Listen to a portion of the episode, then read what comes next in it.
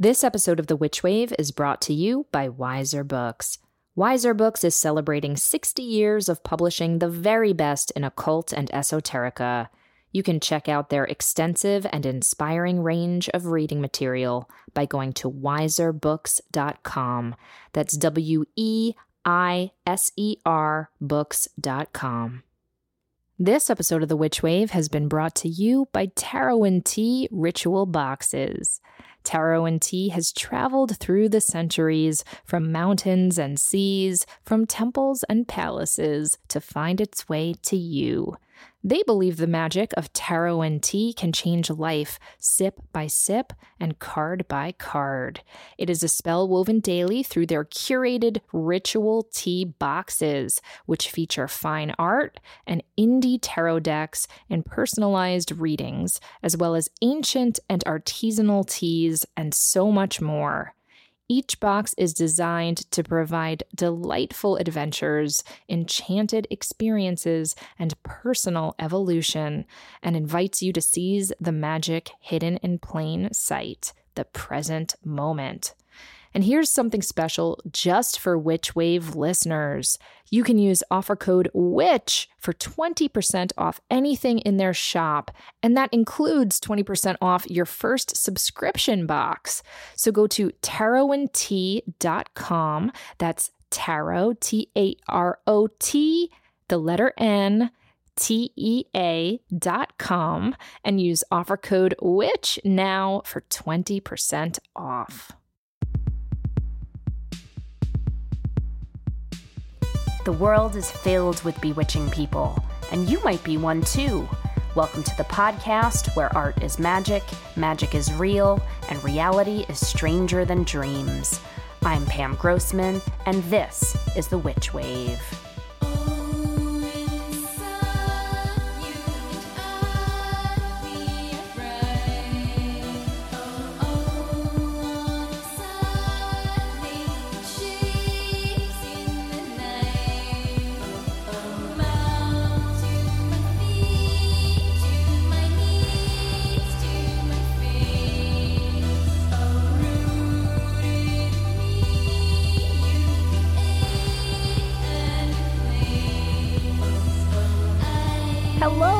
Welcome to the Witch Wave.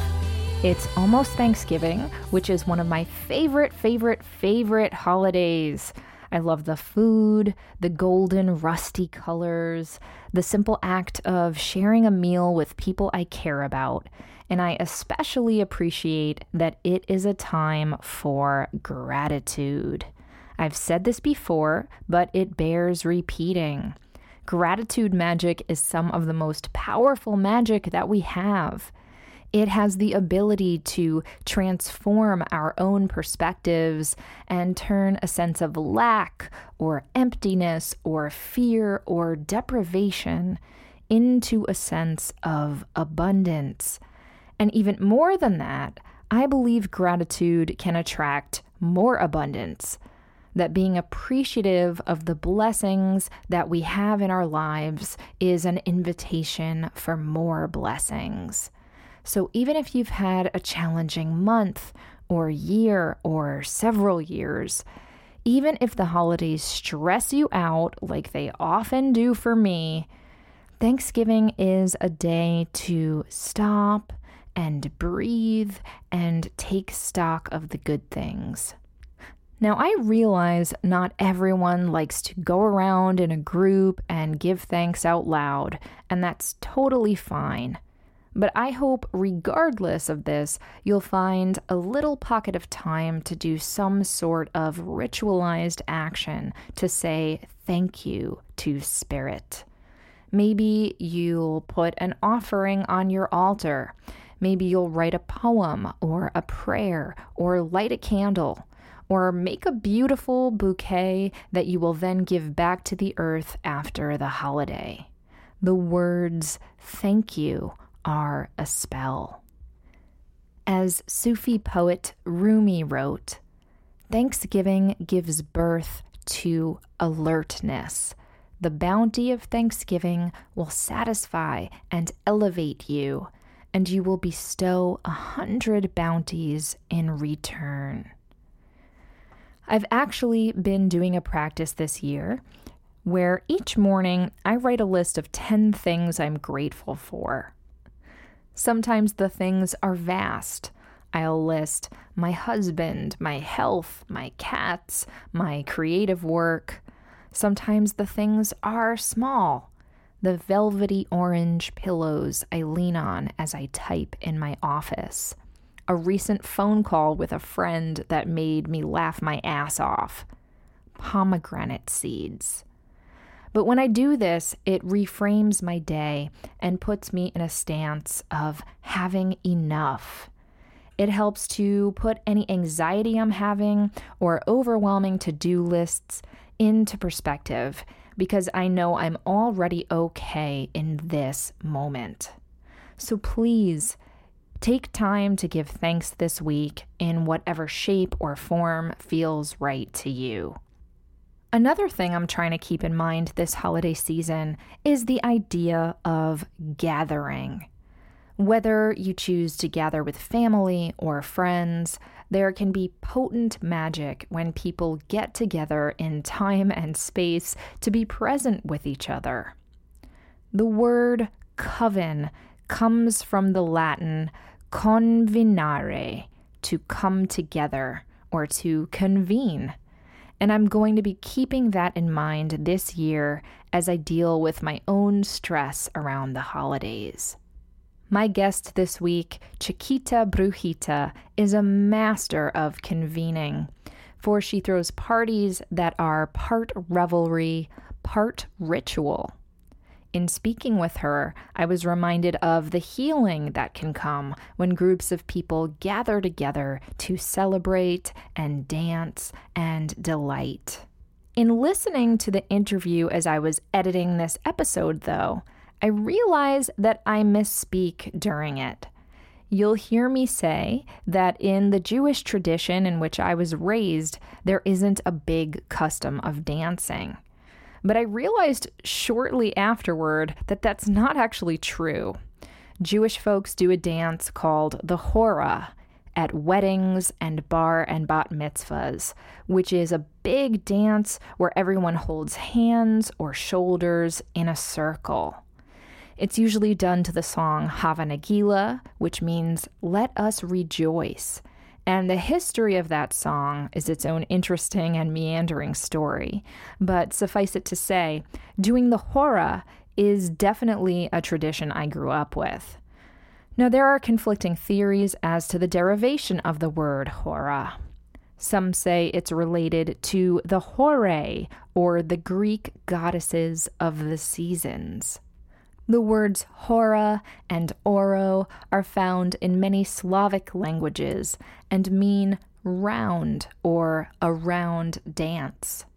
Such hora or oro circle dances exist throughout Eastern Europe, and the Jewish version became popularized in the 1920s, though many believe it's based on these much older traditions. Anyhow, my conversation with Chiquita Brujita is a really great one to prepare us for this time of year when we circle together to rejuvenate and rejoice. I think you're really going to enjoy it. But before we get to that, first let's check and see what's come through on the Witch Wire. Who is it? Witches. Crystal writes, I ask for your advice regarding doing magic in a secretive manner. I have been trying to dive deep into my practice as a witch, but I am finding it hard to openly express myself in my home. I live with my parents who are against my practice. Whenever they see me light seven day candles and surround them with crystals and tarot cards, they tell me to stop that voodoo. To them, I am silly for believing in something they cannot see or find real. I unfortunately do not have a space I can truly call my own. My room is an open door where my mother frequently comes in to watch TV. Every time I light a candle or try to do other spell work on an altar, I am constantly thinking about the bad energy that is directed towards it if my mother were to see. I believe it's strongly affecting the success of my work. I pose my story to you and to your podcast and listeners who might be in similar circumstances and are looking for ways to practice in the dark. Hi, Crystal. This is a tough one, and I know that many people find themselves in a similar position. The practice of any sort of witchcraft or brujeria is still so misunderstood by many people who are afraid of it or don't understand it. In the worst of cases, some people think it's evil or dangerous, and in milder cases, they might think it's foolish or a fake waste of time. Luckily, no one owns your thoughts, your beliefs, or your relationship to the divine. That is your birthright, and it belongs to you. You and you alone get to define it and practice it. But I know that doesn't solve your immediate issue, which is that you don't feel safe or comfortable practicing your magic in your own space. There's so much that I want to address here regarding your own boundaries with your family, especially around your private space. And I hope you're considering ways to either protect your room or taking steps to find a new space that belongs to you. But I know all of that is so much easier said than done, especially without my knowing your circumstances. So, the best I can do for now is to answer the question as you put forth, which is how can you practice a bit more privately? Well, one practical thing I like to recommend is for you to fashion a small portable altar that you can take with you when you leave or simply slip into a drawer or a bag. I really like something as simple as an Altoid tin for this purpose, though you can go as tiny as a matchbox if that's all you feel comfortable with. Fill it with images or symbols that inspire you, and objects like stones, flower petals, crystals, a slip of paper with a poem you love, any lucky charms. This will be your own mini shrine that you can rearrange or change whenever you choose. Hey, maybe you'll make a few of them for different holidays or deities or different things you want to manifest. But maybe you'll just have the one. That's fine. Magic isn't about scale or volume or place or even stuff. You can make magic without any items at all with just your own body and your own mind. Still, objects can help us focus our attention. So, my suggestion to you is to work small and subtle, but to concentrate as much love and imagination and beauty into your little altar as you can possibly muster. Another suggestion is for you to find some space outside your home that feels holy. This can be a tree you pass on the way to work. It can be a spot in the park, a patch of weeds, a lake, a river. But it's a spot where you can go regularly and visit with to leave offerings or ask for help or just be in the moment with nothing coming between you and your magic. I hope this helps, and I hope you'll keep me posted and let me know how it goes. Good luck, Crystal. Now, onto my guest. Chiquita Brujita is a third generation Nuyorican bruja, a performance artist, and a conjurer of fiestas. She is the creator of the magical merchandise brand Brooklyn Brujeria, where she sells prayer candles and other items for the modern witch. She has also devised her own divination system based on the Mexican Loteria card game. As a dancer and event producer, she has collaborated with such institutions as the Brooklyn Museum, El Museo del Barrio, and Bushwick's House of Yes, and her work has been featured by Remezcla, Nylon, and many other fine publications. I loved our conversation about gathering, creativity, and the magical power of joy. Chiquita joined me from her Brooklyn studio via Skype.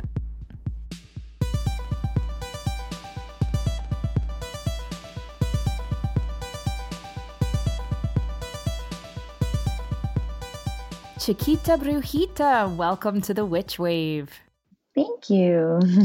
I'm so happy that you're here. And I have to say, your name has come up for me maybe five or six times in terms of people recommending you as a guest on the podcast or mentioning you to me. So it's really, really wonderful to get the opportunity to learn a little bit more about you. Yeah, thank you so much for having me on the show. It's a great pleasure.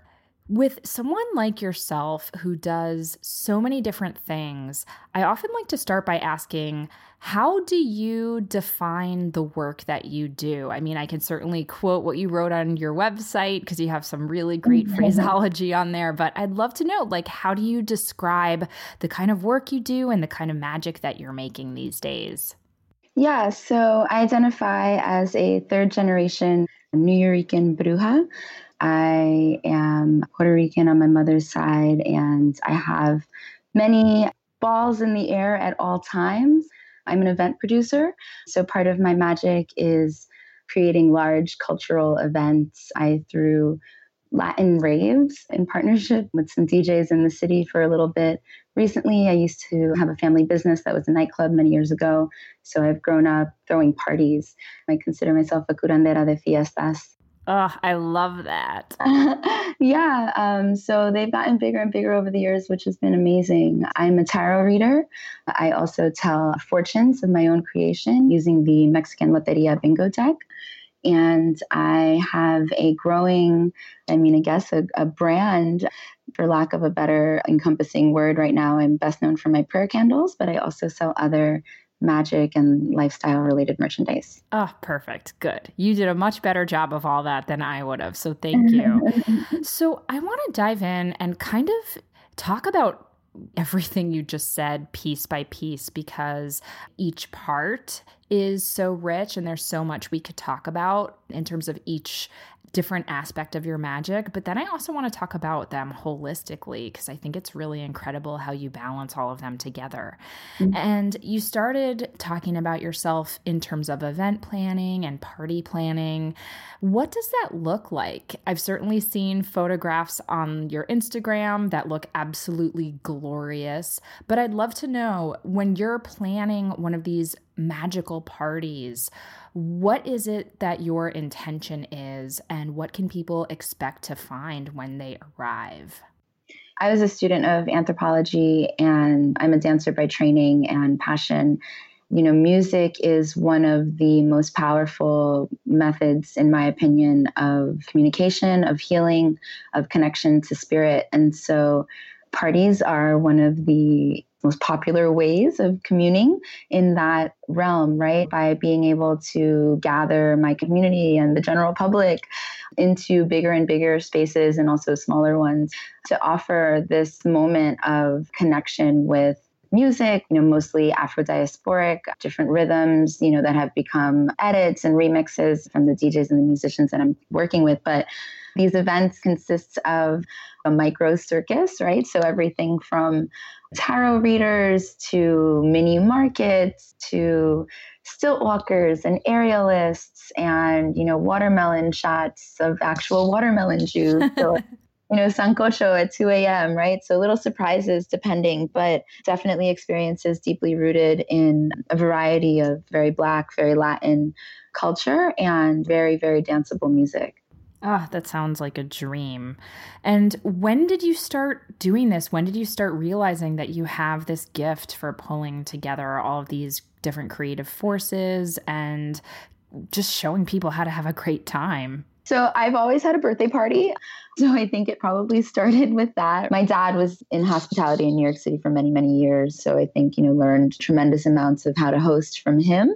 You know, in recent years was fortunate to work with a global base party here in the city and, you know, in partnership with some of the museums to just produce more and more experiences. And so I think a lot of hard work and willingness to do things that are seemingly a lot of work, but not impossible. And then just vision it. If you can dream it and if you can try and make it happen, more is usually more.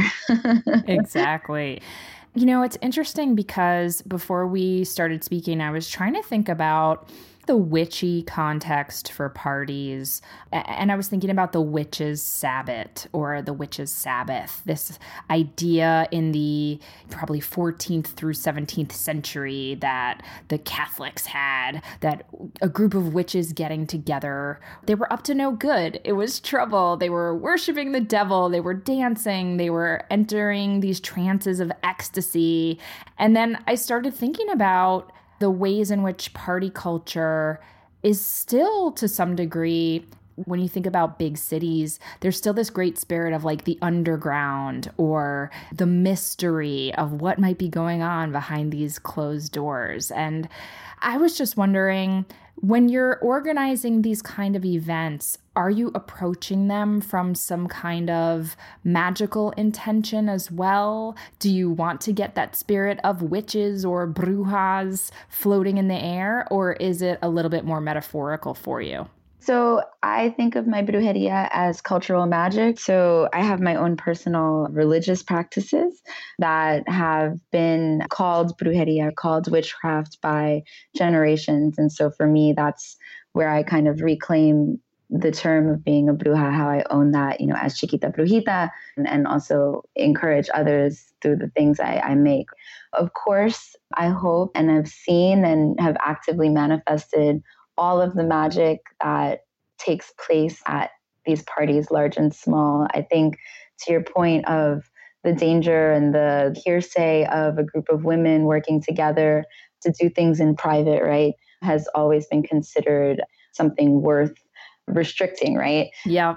I think that extends to the practices of the queer community. I think that extends to the practices of Black and Brown and any oppressed group. And so for me, particularly because I've been blessed to be in the space of throwing mostly Latinx parties, so very much inclusive of a number of different types of people. That magic of just being able to be safe together in a space and be free and joyous practiced is acknowledged is intentional and unfortunately i think is a little too and far between. So the more that i can make those spaces i think the more magic evolves and disperses, right? I love that. And it sounds like a really healing experience, too. For me, I grew up Jewish, though I've been a practicing pagan for most of my life. And so the idea of like dance culture is something that's pretty foreign to me. I mean, I love to dance, I love music, and obviously, like, have gone to parties and, and all that. But there's not really a huge tradition of dance, at least in the styles that I was raised.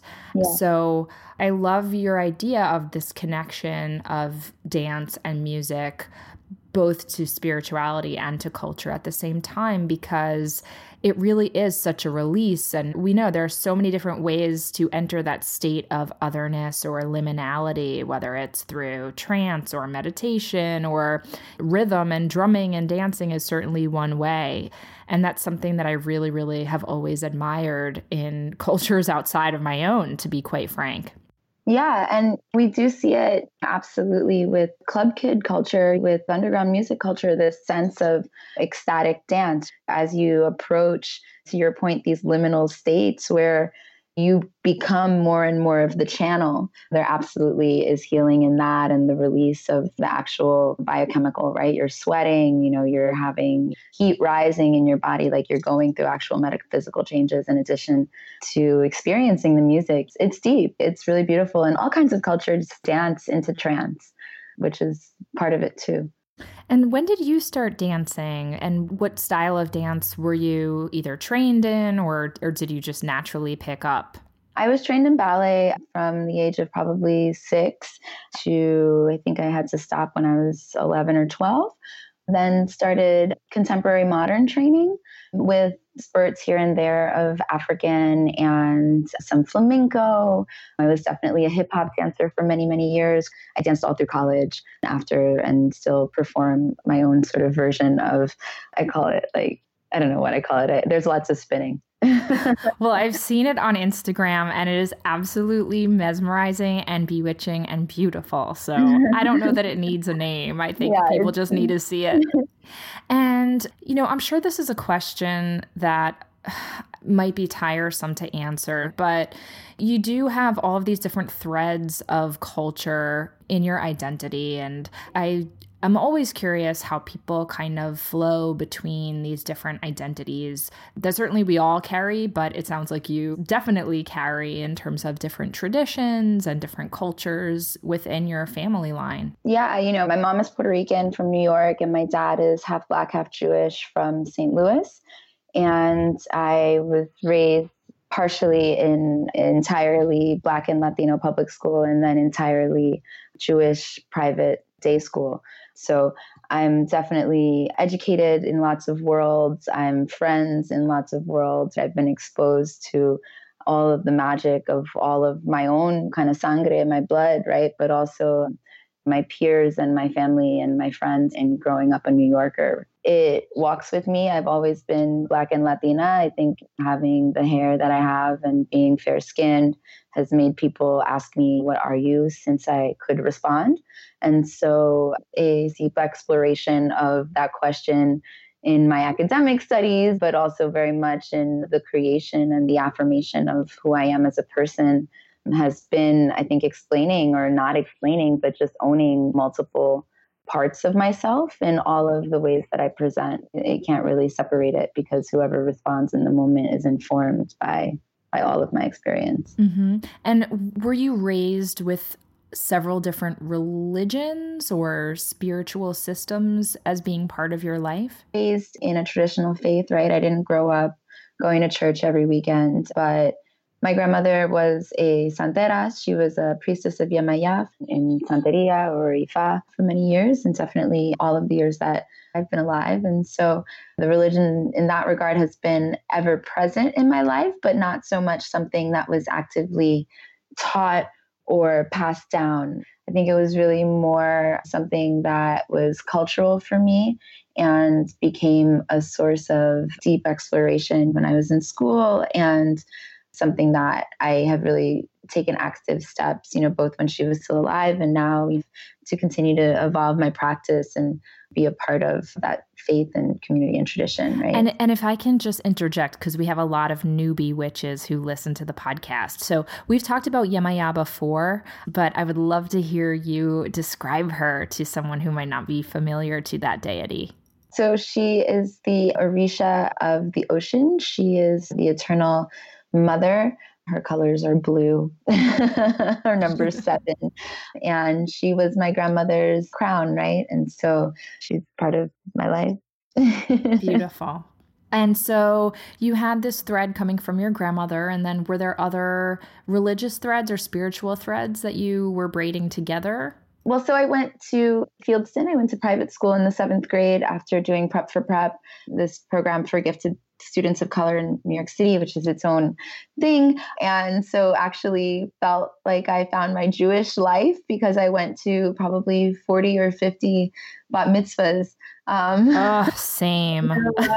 literally went to service every weekend, candle lightings and the whole thing. And so I have a deep part of me that has been informed by all of my friends that are Jewish growing up in the city, which is, I think, really beautiful, especially because my grandmother was Jewish as well. And just her courage to maintain her faith and also marry someone black in the 50s when it was illegal still in Missouri. So, oh, wow. Uh, was this the same grandmother you were just talking about? No. So, this is my dad's mom. Got you. Both, you know, women of faith that walk with me. That's beautiful. On that note, we're going to take a quick break and we'll be right back. Have you visited chaseandscout.com yet? Elle creates beautiful handcrafted jewelry that brings unique spirit to your style to make you look and feel spectacular. I especially love the incorporation of natural objects from the hidden realms of lush gardens and wild forests to capture the essence of nature's dark beauty. You can order directly from Elle's one woman Austin studio or collaborate with her on the custom jewelry design of your dreams. You can follow Elle on Instagram at Chase and Scout Jewelry for a peek into her process. And if you place an order using offer code WITCH, you'll save 20%. So go on ahead to chaseandscout.com and find a little natural magic of your own. You've heard me gush about Mithras candles many times before, and they love you guys so much that they're now offering free shipping if you use offer code WITCH at their website, mithrascandle.com. You know, 2,000 years ago, in labyrinthine underground temples across the Roman Empire, the first beeswax candles were burned in secret rituals to the god Mithras. Now you can experience some of this mystery for yourself with Mithras candles. They're handmade from the purest golden cappings beeswax, and with that natural, subtle honey and floral scent, Mithras candles are the perfect illumination for the mysteries of your life. So go to mithrascandle.com, that's M as in magic, I T H R A S candle.com, and use offer code WITCH for free shipping today. Welcome back to the Witch Wave. Today I'm speaking with Chiquita Brujita. So, we were just talking about your grandmothers and your religious navigation. How about that? And I would love to hear a little bit more about, um, especially as an anthropology student, because I was an anthropology major as well. And I really do think that at least for me, it helps to give this wonderful lens and a really I think, holistic worldview around the fact that no matter what traditions we all come from, there's still a lot of similar values or similar principles. Like, no matter what tradition we come from, there's purification rituals or there's rites of passage, there's certain ceremonies and so on to celebrate the seasons of the year, what have you. So, I'd love to hear a little bit more about how your studies as someone who focused on anthropology perhaps helped you put some of these pieces together and formulate your own way of navigating the world and certainly the ways in which you've built a career around all of this too. Yeah, so my practice is deeply rooted and my faith is deeply rooted in honoring my divine connection to my intuition and my ability to communicate with the universe, with my spiritual guides, with guidance in any number of the ways that that happens, right? And so when I was a student, I mean, I'm always a student, but when I first started, I think actively deciding to study you know, religion and those that use this system to organize their worldview to build their altars in this way and and to see themselves in divine i think in these ways.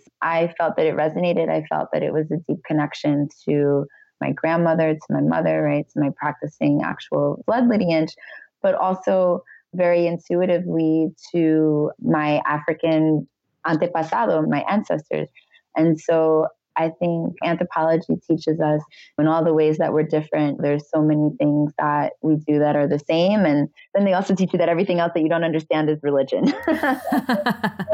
I think there was some freedom in that. But I think what's been really beautiful, and I've been actually recently reflecting on my college thesis, this very intense labor of research and writing that I wrote over 10 years ago, and seeing how much I struggled with the theory of the academy, with the structure of the department with the desire for categorization and definition in a realm that I still felt and still believe now is so ephemeral, right? And so ethereal and so impossible in many ways to define beyond the physical or the embodied, right? The embodied experience of it. So you have to be present. These are things that we pass down orally. You have to see, to feel, to understand. So reading this thesis of me trying to put so much into written words and the medium itself just being insufficient to capture spirit, honestly. And so the limitations and also the magic of being a formal student of anthropology were really wonderful because they affirmed the fact that what my practice was to become my professional path, what I was going to take out of it was going to be beyond this way of doing this work. So it was going to be festivals under the bridge with a public scream and bomba drumming and finally realizing that it's this interdisciplinary this multiple sensory experience of trying to to do some sort of explanation of all the things I've learned, I guess.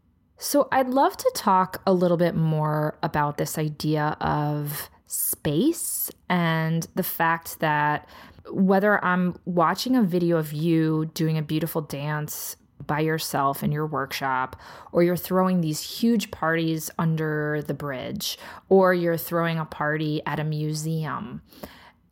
Do you think it matters the where of it, or is one body enough? Oh, one body is always enough. My body is always enough.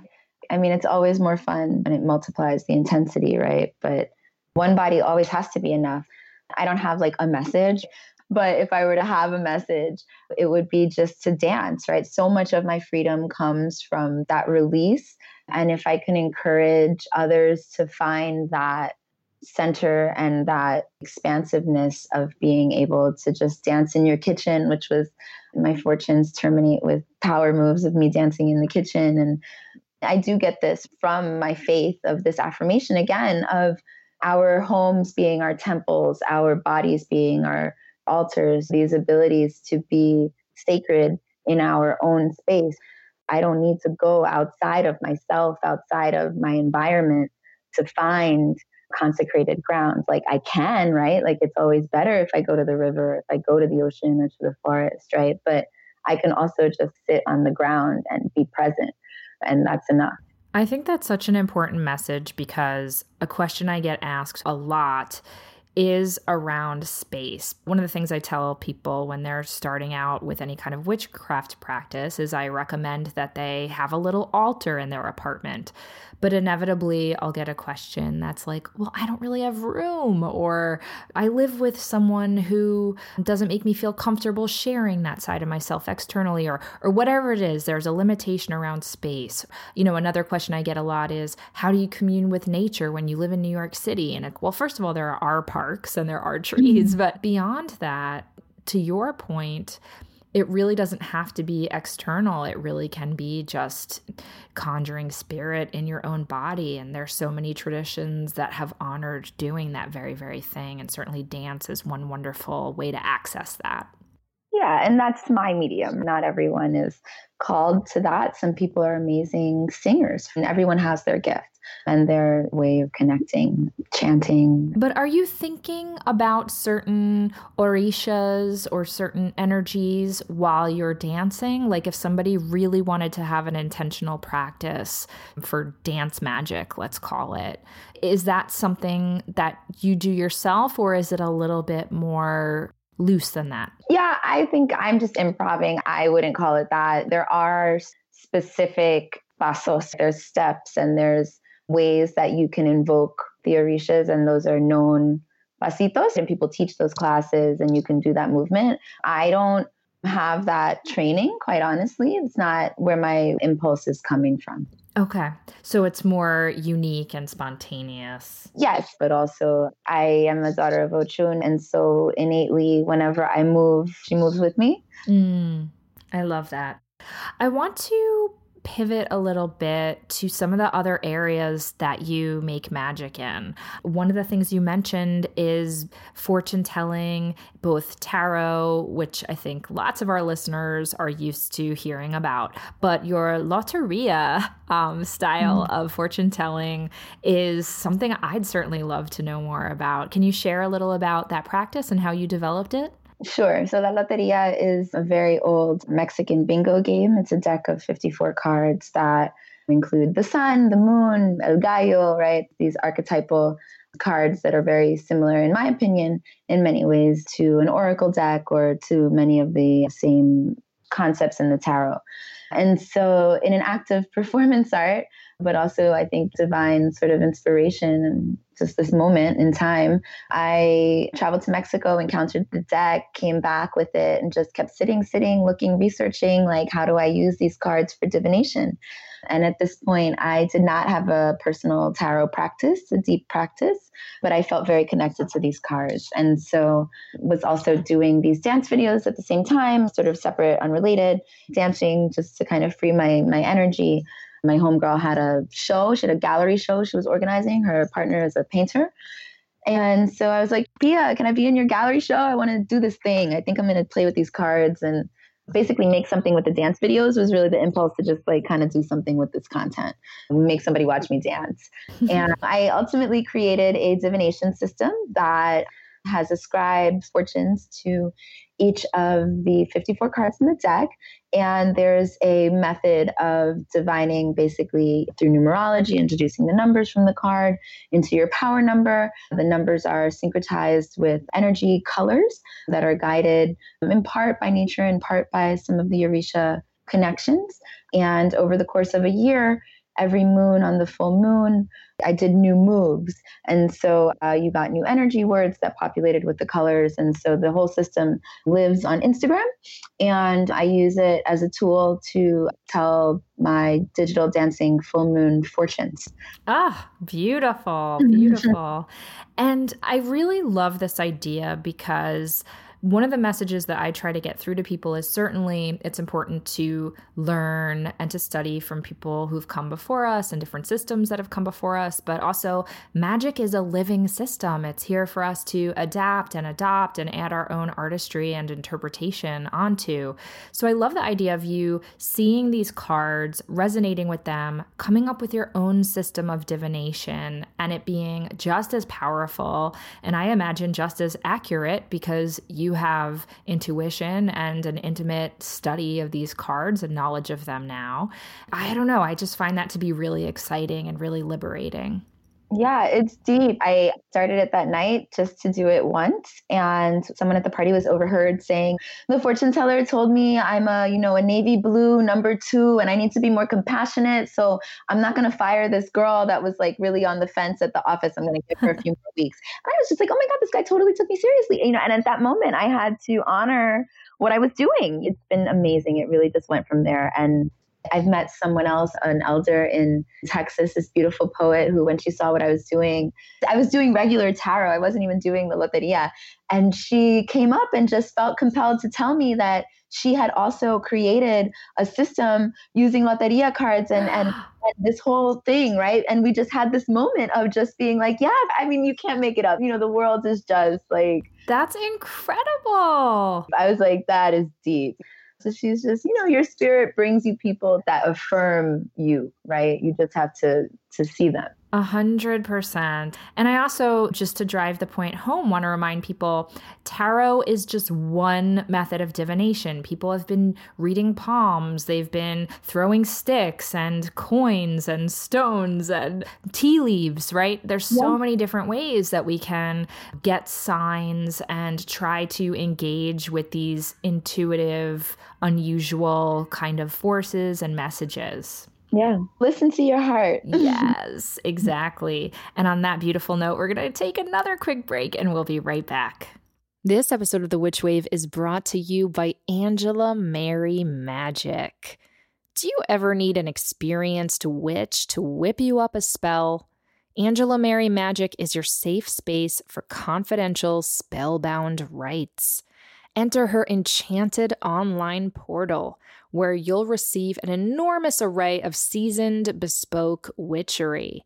And Angela Mary is now offering her most tender and personal spell work of her life called Moon Coven. This is a year and a day of spells that Angela Mary is casting for all 13 full moons, new moons, and eight turns of the wheel from October 2018 through October 2019. And if you sign up now, she'll weave your personal intentions into the magic too. You may purchase the entire quiver of 34 spells, or in an a la carte fashion, choose specific spells on certain moons or holidays for yourself or someone else as a gift. And if that's not enough, she also offers spellbinding products such as her Atmosphere Magic Mist, and she does online booking for bespoke tarot sessions through a feminist witch lens, too. Follow the path to her Instagram account at Angela Mary Magick. That's magic with a CK. Lucky Witch Wave listeners receive a whopping 70% off Moon Coven. That's 70% off her Moon Coven spells utilizing offer code WITCH at checkout. Head over to AngelaMaryMagick.com for all the divine details. Welcome back to the Witch Wave. Today I'm speaking with Chiquita Brujita. We've talked about dancing, we've talked about divination. That leaves fire magic, which is one of my favorite things to talk about because I have been obsessed with candles since I was super, super little. Not quite pyromaniac level, but I'm shocked I didn't burn my whole house down because I had so many candles in my room when I was growing up. And you make your own sets of candles. And for those who haven't seen them, they are prayer candles. They're those beautiful, tall glass candles that you'll see in botanicas, or I mean, in New York, we see them in grocery stores and convenience stores everywhere. And they're often to either conjure some kind of specific magic or thing you want to manifest in your life or get some bad energy away. Sometimes it's to honor certain saints or deities or orishas. But your prayer candles are a little bit different than that. There's some overlap, but I'd love for you to describe them because they're really, really awesome. Yeah, my brand is called Brooklyn Brujeria, and the candles are contemporary prayer candles meant for today's modern brujas. I'm best known for my fuck out of here candle, which has little daggers and side eyes illustrating it. In the same night of doing my fortune telling, I was moved to create my first line of candles, you know, and really trouble this notion that the candle that the energy of the practice, the ritual of lighting a, a, prayer candle had to be tied explicitly to the art that we're provided. So to these saints, mostly Catholic saints. And so what would it look like to petition in, you know, all of the same ways for luck, for good fortune, for money, abundance, for love, but in ways that were contemporary. And so I have a boss bitch candle, I have a you got this candle, there's one that says pray hard, hustle harder, and so on. And they're really beautifully designed too. I mean, they're really, really gorgeous. So, uh, do you do the design as well, or do you work with a designer? I sit side by side with my designers. It's just they drive, they're a little faster. Wonderful. Well, they're really, really special. I definitely have to get myself some because they're wonderful.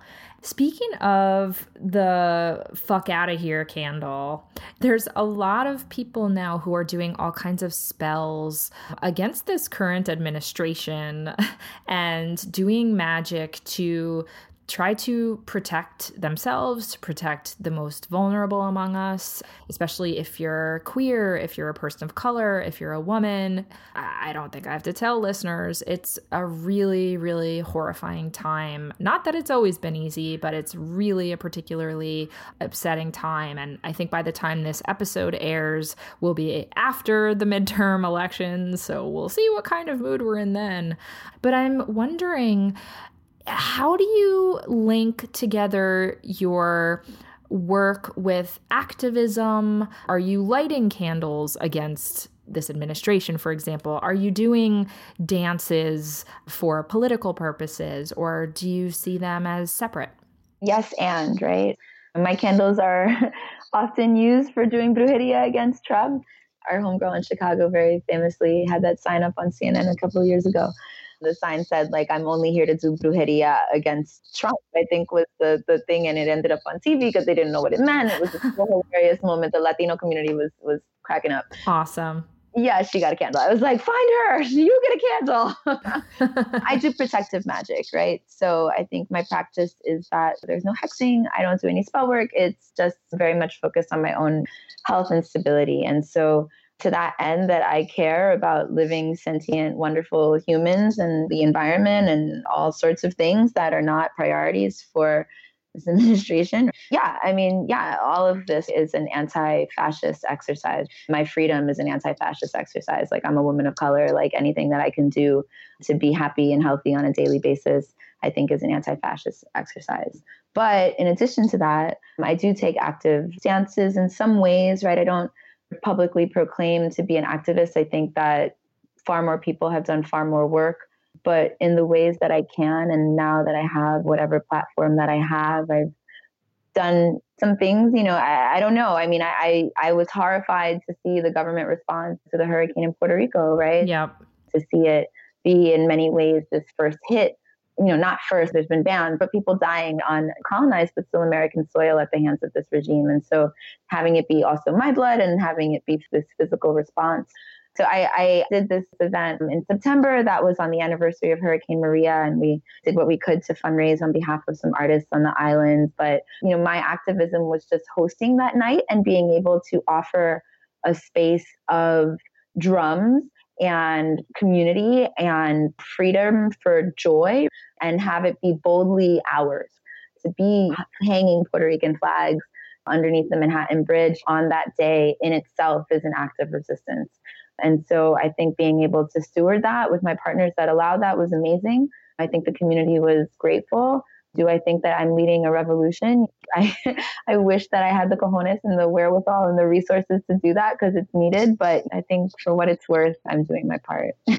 I have to say, for most of us conscious, compassionate people, everybody's trying to do their part. But if there is a moment where we say, oh, well, we're not leaders or we're not doing enough, that's really a message that I think can be sometimes crippling for people. And so I love this idea like you're doing what you can and you're doing it within the context and the medium that you're using your gifts to apply towards resistance and towards raising awareness or raising money or what have you. I don't think we all are supposed to be revolutionary leaders. I think it takes of us doing what we can.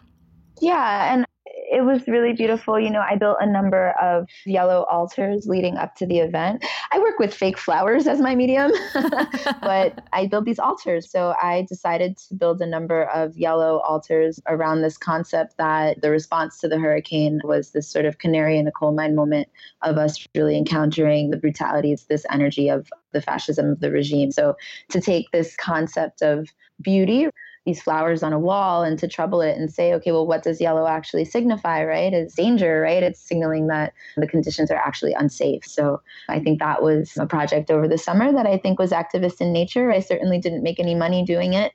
Um, and I did it because I felt like I could and it felt right. It was beautiful to see other people pick it up and build their own altars or do a dance performance around this concept of canaries and it just even offering some sort of solace of community and i'm not the only one that's still grieving that's still feeling this for whoever it resonated with i think was important I love that. You said something on Instagram recently that really resonated with me. You wrote, Joy is an act of resistance. And I really love that message. And that's a message that I've been trying to embody in my own life and trying to project through the podcast and other things that I'm doing, not just because everybody wants to feel better. But I really think that it is this means of recharging yourself and replenishing yourself so you can keep fighting and also remembering why life is worth living in the first place. And yeah. I'd love to hear your thoughts on the idea of joy as resistance. You nailed it. We live in a society, you know, from the I perspective as a woman of color, like with all of my privilege, and knowing how much more difficult it is for so many other folks. And so I think that being able to find joy despite the powers that be that are actively seeking to not have us survive, let alone thrive. Joy is absolutely a part of that. It comes back to my parties, it comes back to my candles that make people smile, that still are able to offer them some moment of personal connection, but also some hope, I guess, some faith that we have still power no matter the forces that be. To your point, life is about finding these moments of joy because the devastation will be never ending. You know, Jada Pinkett said this the other day. Devastation is unrelenting. Life is about devastation. It's just going to constantly come. And so if you don't, in the moments when that devastation is not happening, you don't find your joy, you're lost. That's it. We got to do our best it's up to us to just to smile and to make those moments happen as best as we absolutely can. Well, you are making so much joy and so much magic in everything that you do. I'm so honored to get to talk to you today. Before we go, if people want to learn more about your parties, your candles, your dancing, all of your various magic, where can they find you? Yeah, so you can find me online at chiquitabrujita.com. I'm also always on my Instagram, for better or for worse, also at Chiquita Brujita. Email, all those things are connected through the site. My candles are up there. I'm out and about. Yes. And we are mm-hmm. going to find you and dance with you. Thank you so much, Chiquita Brujita. It's a pleasure. Thank you so much for having me, Pam. That's it for the show. Thank you again to Chiquita Brujita for joining me, and be sure to check out her fantastic prayer candles that are made for anyone of any background to use. And follow her on Instagram for more information about her divination, dancing, and magical musical parties. Do you have questions, feedback, need some Witchly advice, or just want to share something magical that happened to you recently? Drop me an email at witchwavepodcast at gmail.com. I'd love to hear from you, and you might make it on the Witchwire. The Witch Wave is produced and recorded by me, Pam Grossman. This episode was edited by Rachel Jacobs. Thank you, Rachel, and myself. Our theme music is by Lykanthea. Special thanks go to Matt Freeman and Chiquita Pascal.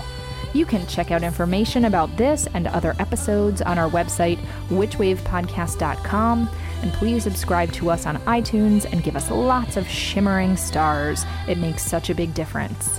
You can follow us on Twitter, Instagram, and Facebook at WitchWavePod, and check out my witch emoji for iPhone by going to witchemoji.com or downloading it in the App Store and please consider pre ordering my book, Waking the Witch. Thank you so much for listening. Witches are the future. I'll catch you next time on The Witch Wave.